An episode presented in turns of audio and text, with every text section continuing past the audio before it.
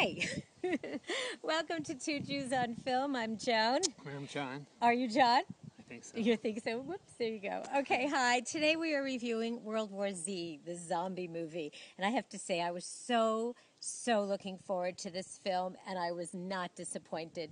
It is so freaking good. It was directed by Mark. Wait, Mark Forster. Mark Four. Mark Four, Mark Four, Mark Foster, who did Quantum of Solstice, the James Bond movie, and everyone knows it stars Brad Pitt, and it's based on the book World War Z. You know, uh, Written by uh, yeah, Max Brooks, who's um, Yeah. Mel Brooks' uh, Son. son. Now, I have to say, if you're a big fan of the book, the movie is very different than the book. The book is told from different people's points of view, and they- they're recounting the, you know, the, the story of the zombie wars as it takes over the whole world. Now, the movie is just done basically from Brad Pitt's point of view. In fact, he's in every single scene. And the zombies are so freaking scary. They run, they jump, they are Okay, fast. These are not your lethargic uh, vampire. I mean zombies. And then once they bite you, forget it. You you turn instantly. Oh, you become food. for them. Yeah. Do your zombie imitation. It's not the way the zombies are. They do the thing with the teeth.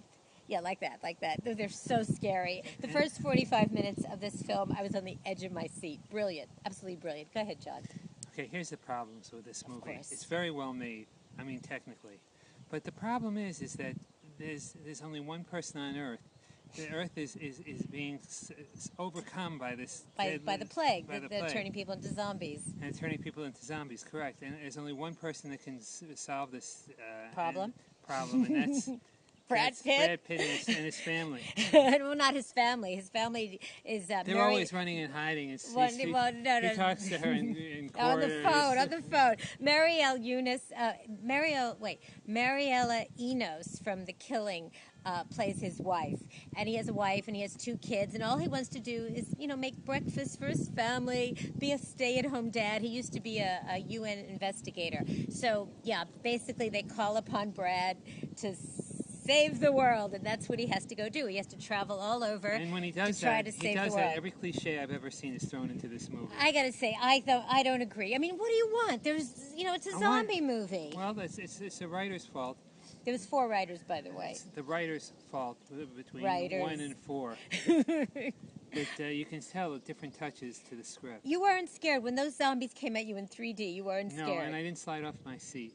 Well, I didn't slide off my seat, but I rose from my seat. Okay, I have to say, I think if you're a fan of this genre, you will not be disappointed because I just, I enjoyed every minute of it.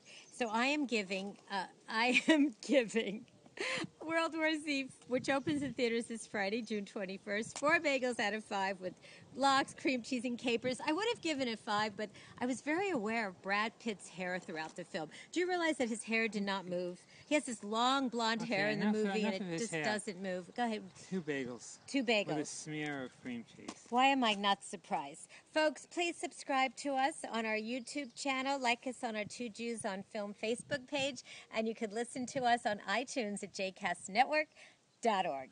To all you zombies out there, my wife is for sale. I take MasterCard, Visa, and American Express. Good one. Bye.